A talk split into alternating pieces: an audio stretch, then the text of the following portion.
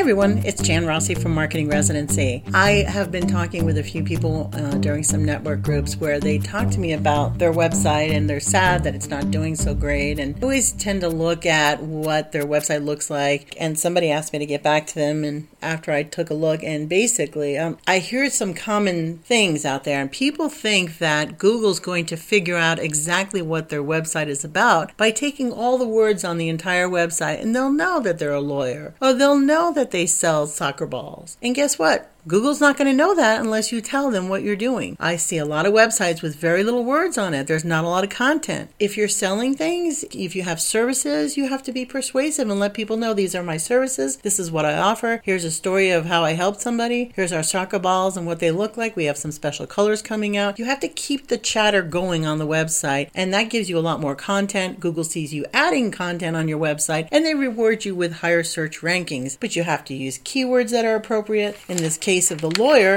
he was using the words legal services, and that was pretty much it. He wasn't using the word lawyer, law firm, affordable lawyer, legal representation. Think of all the great words I just came up with right there. They were nowhere on this guy's site. And so it's very important to make sure that you talk to somebody about the marketing aspects of your website. Some people still see a website as an extension of their business card, and you should be way beyond that by now. Okay, it's 2019, you got to tighten it up. You've got to be persuasive in your writing. You've got to make sure people know exactly what your services All right, hope that helps you a little bit, marketing residency folks. This is Jan from janrossi.com. More tomorrow. Have a great day, and I'll talk to you again and get those websites looking good. Bye bye.